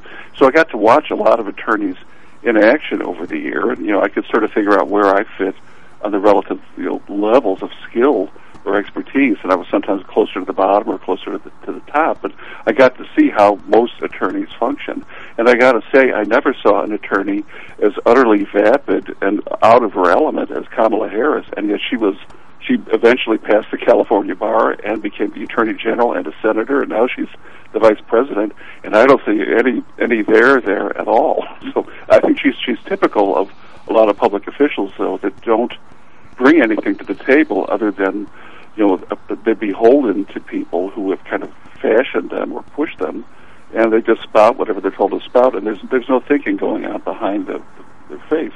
It's all just you know show and glows kind of stuff. Well, that's uh, I, mean, I, I try and be, you know, I even on this stuff in my in my South Side. I always say we say prejudices, and it ha- doesn't really have anything to do with with color or anything like that. Not that kind of prejudice, but I have a I have a, a, a, serious. I mean, is there a Southsider, David and John, that does not have a, a serious prejudice against elitism? Oh no, uh, that's, that's why we're Southsiders. That's why we're South. I mean, there's a serious element uh, of that. I mean, and I, I tell you what, I can't, I could not, I can't shake that out of me. I mean, I just the the people that uh, and who's the who's the the the guy who was the Treasury Secretary forever uh, began with a G under Obama. Greenspan. No, no, he was a no, not Fed chairman. Uh, oh, Geithner. Geithner. Geithner yeah. And uh, I read part of his book, excerpts that I was reading into some paper, and uh, and I, I, was thinking of him. And then who's the, the guy who was just elected judge uh, with the big, huge mess with the the parties Garland. and the Kent Garland, and I'm sure both of those people are probably really bright and. Uh, you know, I, I, have, I think Garland's actually not not been crazed as a judge. He seems okay so far. I mean, if I agree with everything he says, but he seems well reasoned and he's willing to write something up and put his, you know, put his pinky on the line. I, I, uh, but you know, I have nothing wrong with him. But the the idea, I was reading this thing in Geithner, and every time the guy'd basically bleep up in school, the old man would say, "Well, we'll teach him," and he and he get him like a a job as a as a staffer to like a big time senator or something. And the next the next year he was a staff. I mean, every time he basically bleeped up, the old man would stick him in a, in a job where anybody in the world would love that job. I mean, the, you know, no, nobody that we knew from the South Side could have been straight A's anywhere, and uh, and, and, and done everything. Could never could never even hope to land as, as a staffer. I mean, there's there's just the, there's just a garden path for these guys, and you just wonder, or women, and, and you know what? I, I don't begrudge them the path.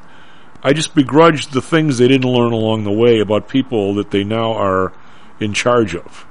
I think it's not like I don't like Geithner. I don't like uh, Garland. It has nothing to do with that. I I just think they, they missed a lot of stuff along the way about people that that we care about, and and you can't expect them to to think about people we like when times are tough because they they never even met them. I mean, is that is that a fair way to say it? I just yeah. The irony to me, Tom, too. I mean, Geithner is, is a classic example of someone who's you know privileges you know bailed him out and gave him a soft landing pad over and over again, and he he ended up being a completely uncurious, unmotivated, self-satisfied example of what's wrong with with government these days. But but Garland is another case because he is a South Sider. yeah. Is why I have to kind of always readjust my thinking about what the South Side, you know, does to people, or how qu- quickly you can shed it when you leave it. Because he grew up less than a mile from where I grew up, around 79th and Stony Island. He's our age. I think he's born the same year as you and I. I thought he was real young. Oh, yeah, but you know, he moved out when he was like high school age, and and his family moved to the north, you know, suburbs to Skokie and Lincolnwood. Okay. Um, and and and yet, I mean, you, you would think that you know, I, I don't live in the South Side anymore either. And a, a lot of the values, though, that I, I will die with, you know, were formed there, and I, the kinships that I had with people in, in, in my immediate area, um, really were you know cross all sorts of cultural, racial boundaries, and I, I value that still to this day. But I think Garland is a case of, of somebody who you know was able to shed a lot of that, and he's become a creature of you know people who, for better or worse, don't have the background he had, and have enabled him to kind of turn away from it. Um, so it's it's a sad example to me because I, I just I'm appalled at, at Garland's behavior. Um, I mean, during the, the confirmation proceedings, the ill-fated ones where he didn't get appointed to the, to the Supreme Court, um, he was sort of a lesser figure than what was being said about him and the politicking behind getting that appointment through. But now that he's had a chance to flex his muscles as Attorney General, I, I don't think I could be more disappointed in somebody. So whatever values he was. No, I'm, I'm talking about the guy who was a judge. get rid of. But you know, there's this morning uh, there was some traffic, and so David was a couple minutes late. So I'm waiting for him down at the where he parks, and it's, I'm right in front of this. Uh, what's that building, David? They do all the. It's it's a big time federal building. If you're going for your naturalization, and I don't know what else they do in there, but it's a big building, and it's every Fed function known to man is in the place, right? So they got all these securities people running around. Well, of course, they're at this one door, and I thought the door was, uh, you know, and all of a sudden they got four or five guys there, and and so the guy comes down, and I'm parked there, you know, and they don't want people parking there because they think you got a bomb in my suburban. So the guy, you know, he asked me to wind down the window, wind down the window. He goes, "Oh, I know, you're the guys waiting for the producer." And I go, "Yeah." And I go, "What are you guys doing up there? Is somebody's the door open?" He said, "No, there's some, there's a guy who's non-responsive sleeping in the doorway." Now we're a block up. There's there's how many tents, David? 40, 50 underneath this one Oh, viaduct. it's it's really unbelievable. and uh, It's tent city. yeah, and there are people wandering from ten to ten. I mean, all this action's going on at ten to five or we're, 10, we're ten to six. And so the, I'm thinking this, the ambulance is going to pull up and they're going to haul away this guy dead. And all of a sudden, some guy rouses himself up. Obviously, the guy hadn't had a good meal or uh, you know decent night's sleep. He starts hoofing it down the block. He, he all of a sudden became responsive. I'm going, where's he going? all this activity. There's clearly, Jen. There's there's there's a lot of bad stuff going on in this country, and if you don't, I'm I'm not saying we're going to solve it, but if you don't even notice it and you don't even care about it, I, I can't believe that the time when nobody can get somebody for a job, we've got more 30 and 35 year old people sleeping under under bridges. I those those t- those two things can't be happening at the same time, yet they are. How can it be? I just on, on, any on any sort of a level when when you've got people pouring so much money into the system to quote help people. How many people are grabbing all that dough out of the system before it even gets to anybody? I bet I bet none of those people underneath that bridge have gotten a dime from from government in the year they've been there. And yet, how many programs do we have? Thousand? Well, could it be a worse place for a person who's lost everything or mentally ill or, or whatever else than a big American city today? I mean, you, you, they might think they've kind of hit the jackpot because there's lots of places they can hang out or or band together in tent cities, and, and will be left alone given the current climate of law enforcement. It seems. But overall, you would think with with the money that's been thrown around, you wouldn't have people in such numbers. Plus, there's And- nobody. and the fact that they band together makes me think that they are really utterly isolated. And John, they've been there a while. Too. Oh, yeah, God, It's yeah. been two years, and they they they used to shag them out. And now they, you know, there's probably six tents on each side of the street, so there's probably twelve tents as I walk by them every morning where I park. Well, the, the guy, the two guys on the block here, they're permanent now. I mean, they look like it's like their condominium. They got these. There's the two guys that are on our block. But I, I, I just, I, I don't understand it. First of all, when I first came down here and the, the, the floor, the, the trading floors were vibrant, the people who had money were on this side of the loop. I mean, right? I mean, uh, and you had a group of how many guys would you say, David? Ten. I'm going to say old duffers. You know, probably Vietnam guys that you know just never made it back in society would hang around and They used to, they could actually make some dough. A guy'd have a big day, he'd throw these guys a 20, or that wouldn't, some guys, everybody had their lucky, their, well, they used to use the term on the floor, their lucky bum, right, David? Yeah, actually, that's what they did. And Yeah, those they guys did. did make money. And if, and if you had a big day, you'd give the guy 10 bucks walking across the street. I'm not saying they, they could go buy a house, but they, they had enough for the $15, you know, flop or whatever they want to call it. There's nobody down here. I can't, I can't imagine a worse place to try to get money out of people going down the expressway in these streets. There's nobody here. I mean, even, even if you're, uh, uh, you know, so it's not like they're here so because they plan on getting money from people. There's nobody down here to get money from. I, I just, all this stuff just doesn't match up for me, John. And I, and I don't know how is it, the, the political people. I mean, how many how many people are we worried about in the Jussie Smollett trial? Who cares? Who cares? And yet we, we we got people that are that are, are citizens of this country living under a bridge. Nobody cares if they're sick. Nobody cares if they're 35 years old. Nobody cares if they have mental issues. And, and down the block, there's 15 uh, wanted dishwasher signs, and nobody will show up. I mean, this whole thing is, it, it's like it's a nightmare that one of these days I'm going to wake up from, but I don't think so.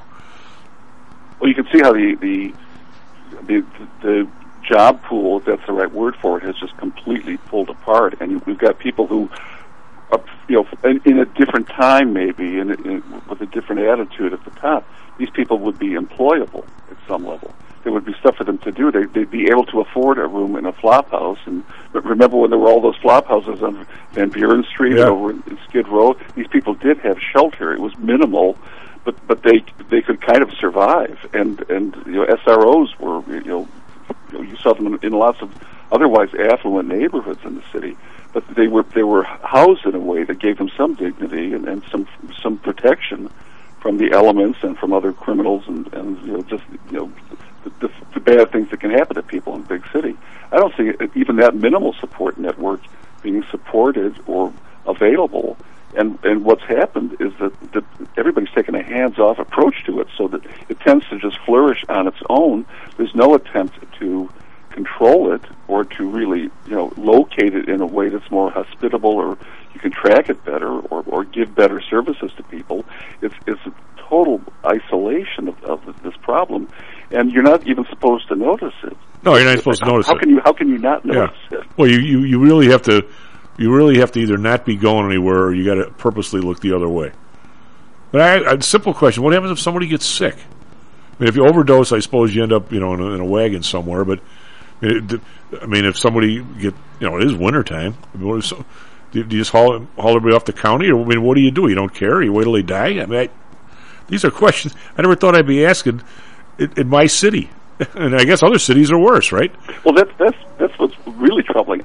From what I hear and from what I've seen, and, and I haven't been out and about in, in other cities very much in the last couple of years, but Chicago is is not as bad off as places like Philadelphia or New York or Baltimore, where the, the, the infrastructure available to people who are you know substance abusers or street people or whatever else is just completely collapsed and and it's just taken over in ways that it's not designed to support an economy that you know uncontrolled and unsupervised. It just it doesn't help the rest of the city at all. It pulls everything. Well, there you down. don't there you don't get to see anybody because a lot of people live underground in, in subway in abandoned subway tunnels. When Mayor Daley was the club, uh, we had this problem here with the you know the guy busted into the. We flooded essentially underground here when the guy broke the river into the. The long- tunnel system yeah, 90 yeah, long, year, yeah, long, long, yeah. long story. But the mayor, uh, Mayor Daley, was out in New York, and the guy said, "God, because if that would have happened here, we'd have lost like forty-five thousand people. That's how many people live underground in, in these stub tunnels and stuff." Hey, uh, uh, real quick, we have a minute.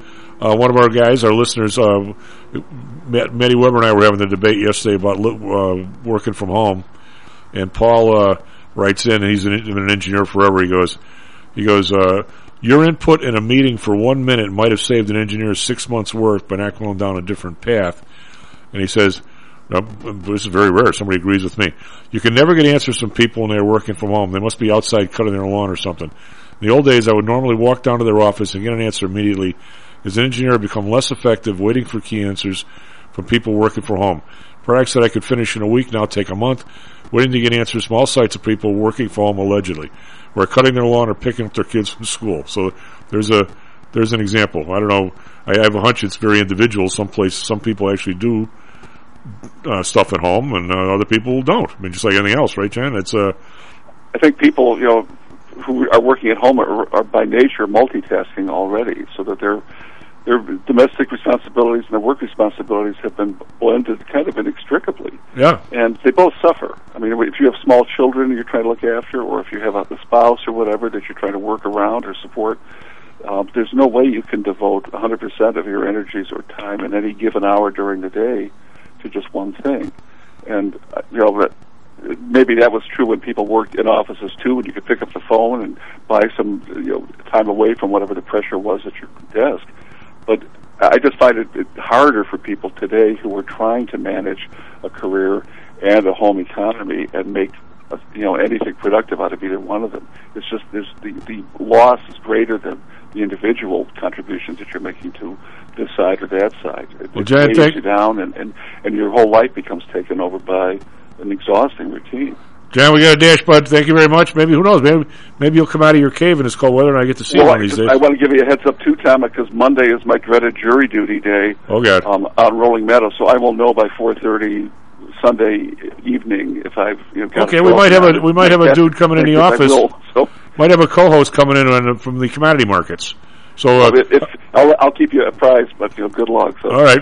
Well, uh, hopefully we have bo- hopefully we have both of you because we're talking about soybean crushes and the natural gas prices, and it should be fun. It, will sure be sitting around the jury room in Rolling Meadows. Oh, good. Yeah, it's uh, S&P futures down 15, Nasdaq futures down 62. Back tomorrow, Stocks and Jocks. What do we learn, Palmer? I don't know, sir. I don't know either. I guess we learned not to do it again. Stocks and Jocks is brought to you by PTI Securities and Futures. Go to PTIsecurities.com. PTI ProDirect. Trade for as low as a penny per share and a dollar per option contract. Learn more at PTIProDirect.com. Nadex. Offering an intuitive way to trade the financial markets. Visit Nadex.com. Home Source Realty. Call Audrey Johnson at 708-349-3456. Hamzei Analytics. Listen to Fari Hamzei every other Thursday and visit HamzeiAnalytics.com. ChiroMed. Back or neck pain? Schedule a complimentary consultation by calling 708-403-2727. DAX Research. Tune in for David Andelman's technical analysis on Mondays and Thursdays and call 1-800-821-4968.